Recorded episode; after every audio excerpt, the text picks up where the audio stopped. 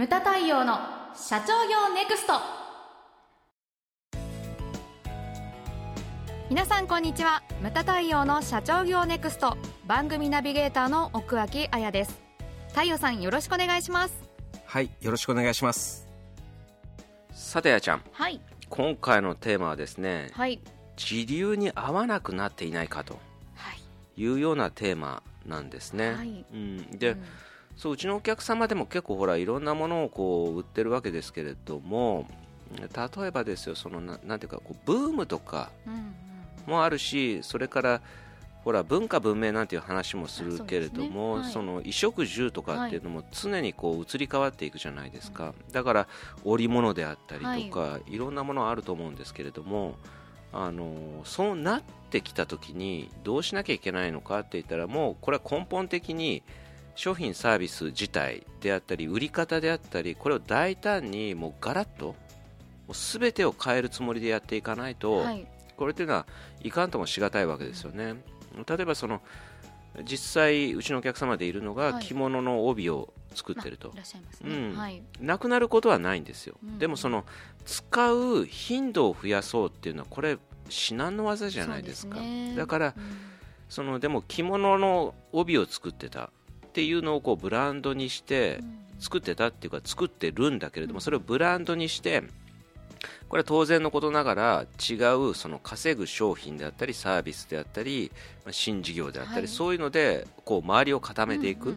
ことでこう補っていく。これしかないわけですよね、だからそういったものをこうちょっと考えなきゃいけないとうん。いうふうに思うんですよ、でこの間ですね、まあ、ちょっとスキー年末年始と言ってきたんですけれども、あのうちのお客様でスキーのストックを作ってる信濃さん、はい。うん、柳沢社長はい。100年企業ですよ。すでこれスキーというのをちょっとね分かりやすくスイメージちょっとしていただきたいんですけれども、まあ、えー、と100年企業だから相当前からスキーというものはあったわけですよね。で会長亡くなられた時私お別れ会行ったらあの一番最初のスキースストックが飾られてましたけど。一番最初にその会社さんが作られたそうた竹でしたね。そうなんですか、カーボンなんてもちろんなかったんですかね。まあかそう100ですよね。年前。そうそう。へー。アルミもなかったんじゃないの？竹。そう竹でしたねであの下のそのリングがめちゃくちゃでかかったですけど。ありました。でここの会社数100年企業で、えー、と1988年かな？お。にはい。私をスキーに連れてってが上映されたんですよ。はでこれで一大ブームになるわけですね、はい。スキーが。でうん。売り上げ当然伸びるわけですよ、でこれねいろんなものをちょっと研究したんですけれども日本人っていうのはこういうバーンと人気が出るとにわかがめちゃくちゃ増えるわけですよ。あ そうですよね。ラグビーでもあったでしょ、はいはい。カープファンはい。カープ女子とかいうのもあったし、はい。そのにわかがめちゃくちゃ増えるんですよ、うんでこのにわかがどのぐらい持つのかっていうのをちょっといろんな統計を調べてみたら面白いですね。日本人の気質的にですね、はい。5年なんですよ。5年ですか？5年じりじりと下がってくるんですよ、そうして私をスキーに連れてってそこがピークではなかったんですね。びっくりしたうあそうなんですか、ピークはどこかって言ったらちょうちょうどでもねえか。ちょっと経って1998、えーっと8年か？そうなんですね。何があったと思いますか？1998、はいえー、あオリンピック？そうです。長野。はいじゃあ正解です、長野オリンピックがあったわけです、ここが一番のピークなんです。なるほど。えーでスキー人口はね1800万人いたんです。で今何人だと思いますか？もう半分ぐらいですか？400万人です。4分の1です。そうですか。4分の1です。そう。へえこれは大事ですよね。でスキー場の数自体もピークでですね703あったんですよ。えええで一時一番そこまでついたのが450まあ半分まではいかないけれどもめちゃくちゃ減った。そこから今ね500になってるらしいんですよね。これはだから外資とかが入ってきたりとかいろんな理由があるわけですよ、うん、そういうふうになってるわけですね、うん。でここの信濃さんは、えー、と今だから売れ筋は何かって言ったらスキーのポールももちろんそうですよ、はい。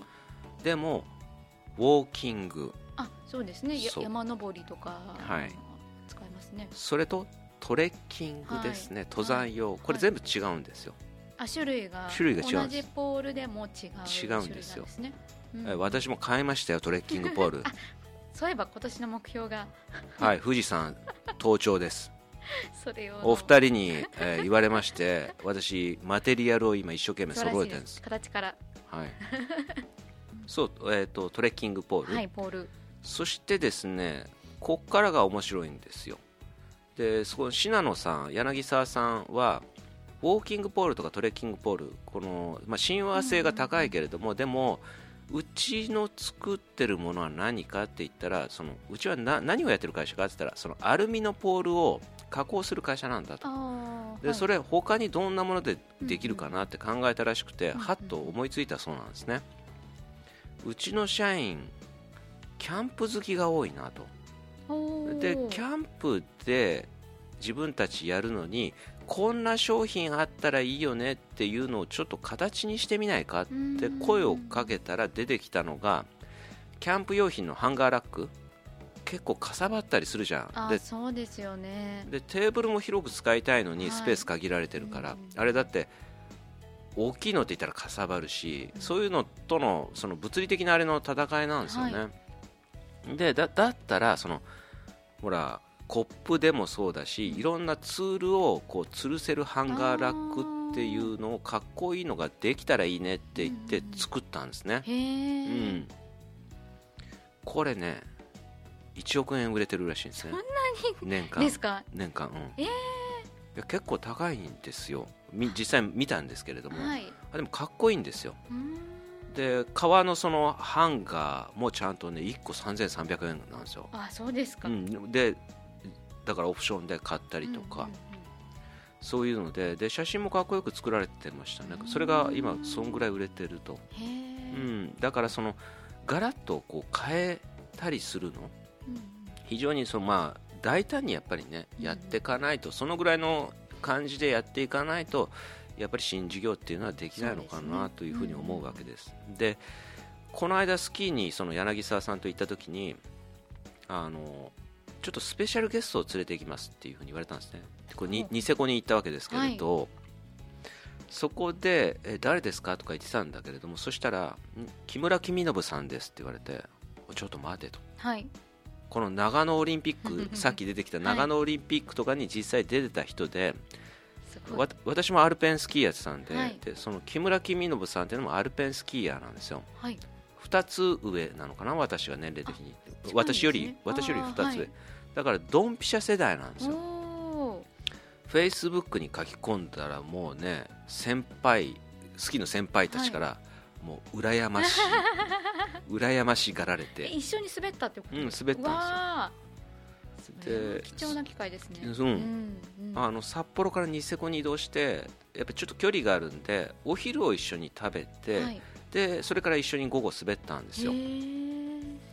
で非常に良かったのがそのうん。木村公信さんがその今のそのスキーリゾートについての話をあお昼の時からしてくれて、はいでそこからですねあのゴンドラで上まで行ってでニセコっていうのもアンヌプリとかヒラフとか、うん。あと花園エリアとか、、はい。ろんなコースの集合体なんですね、えで一番端っこにある花園エリアっていうスキー場、えはい。これ私も何回か行ったことがあるんですけれどもその一番端にあって一番なんていうか廃れてたっていうかうん。言ったら悪いですけれどもそんなような感じのコースだったんですそこをちょっと散歩がてら見に行きませんかって言って頂上から滑って花園エリアに降りてったんですね、そしたらほらリフト券売り場があって、はい。そのちょっと広くなってるわけですよね、うん。そのゲレンデこうこれから上がっていくところが。そこホテルがそのきそのなんていうんですかねリリフトの囲むようにガーッと新しいホテルができてたんですけれどもそれがパークハイアットですよ。へえパークハイアットが初めてそのスキー場に作ったのがニセコの花園なんですよ。ですね。でそこの前にはファミリーとかその子供用にエスカレーターができててー。こうシュート緩斜面を滑って降りる、でキッズゲレンデはもうちょっと遠くにあって、うんびっくりしたのが今時スキー場ってどこもアップアップだから新しい設備って入れてないんですよ、うん。ほとんどがキッズゲレンデに行くためだけの10人乗りのゴンドラができてたんですよ、へえすごいですね。しかも10人ですよ。でかいの。でそのリフト第一リフトの前にはガラス張りのおしゃれなあれがレストハウスができてるんですよ。へえで外からは見えないんですよ、うん。で中に入るとそのおしゃれな内装で至る所にでかい40インチぐらいのモニターのあの画面がついててね。アクティビティの CM をやってるんですよ。であのスノーシューズを履いて1日そのトレッキングみたいなのをしてランチ付きでいくらうんうんシュノースツアーとかその景色を楽しんだりとか、あとは我々世代向けにその子供をこうガリバリバリ滑りたい人に子供を1日預かってうんうん。マンツーマンレッスンをしますよ。ランチ付きとか驚くのが値段なんですよ、いくらぐらいなんですか？えーマンツーマンキッズ指導はい。6万円です。もうだから日本人相手じゃないんなるほど。日本人相手じゃないんですよ。ニセコですもんね。そう。ですよね。ターゲットが違うんだと思いましたね、うんうんうん。でそしてでその第一リフトはこれも新しくなってて初めて乗ったんですけれども6人乗りリフト。今までリフトっていうのは4人だったんですけれども6人横に。はい。でプラスチックじゃないんですよシートが。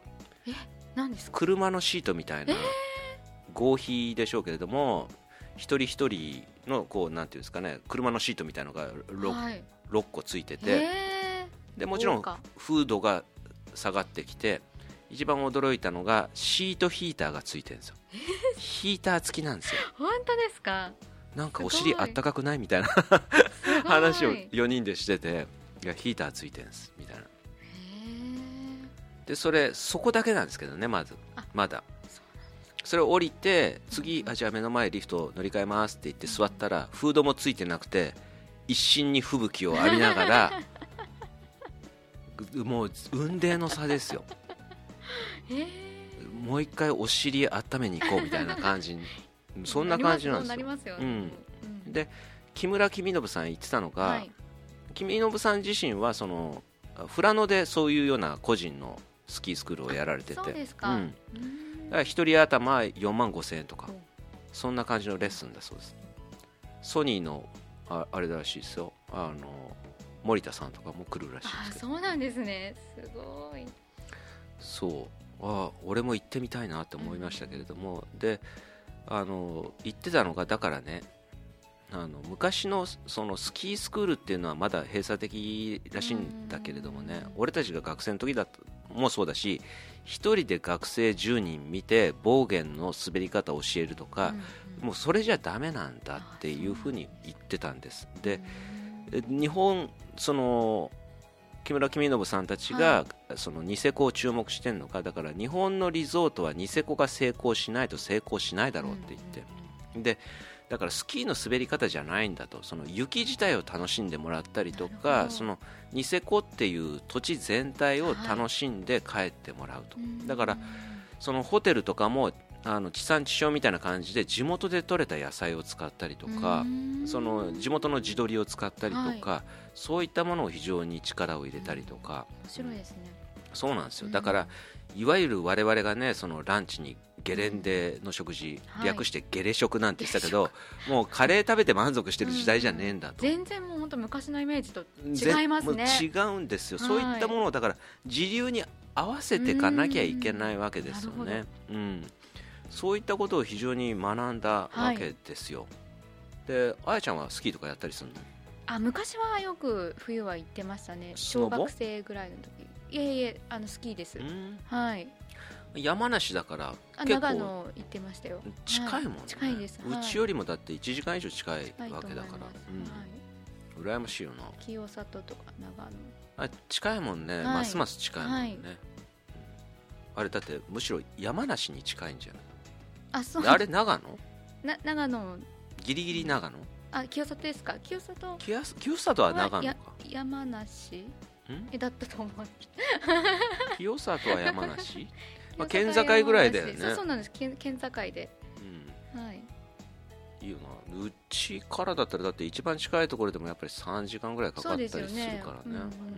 山梨ですか？ね。はいよかった。うんそうなんですよ。だからね。全然違いますね、イメージが。そういったものをうん。こう意識していくっていうのも面白いなって思うんですよね、はい、ん。そうですね。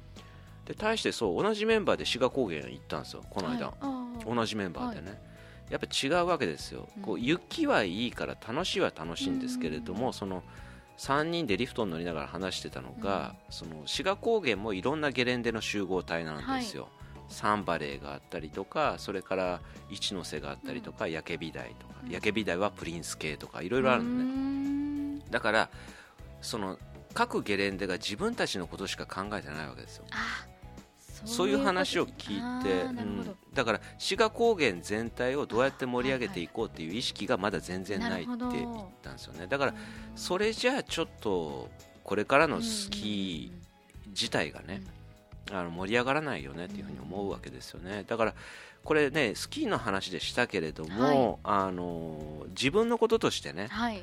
あの考えていただきたいんですよね。そのどうやって何を求めてくるのかとか、うん。どうやって楽しませてるのかとか、そういったことをこう実写商品に合わせて考えていただきたいんですよね、それが今回のテーマでした。はい。ムタ太陽の社長業ネクストは全国の中小企業の経営実務をセミナー書籍映像や音声教材コンサルティングで支援する日本経営合理化協会がお送りしました。今回の内容はいかがでしたでしょうか？番組で取り上げてほしいテーマや質問などどんなことでも番組ホームページで受け付けております。どしどしお寄せください。それではまた次回お会いしましょう。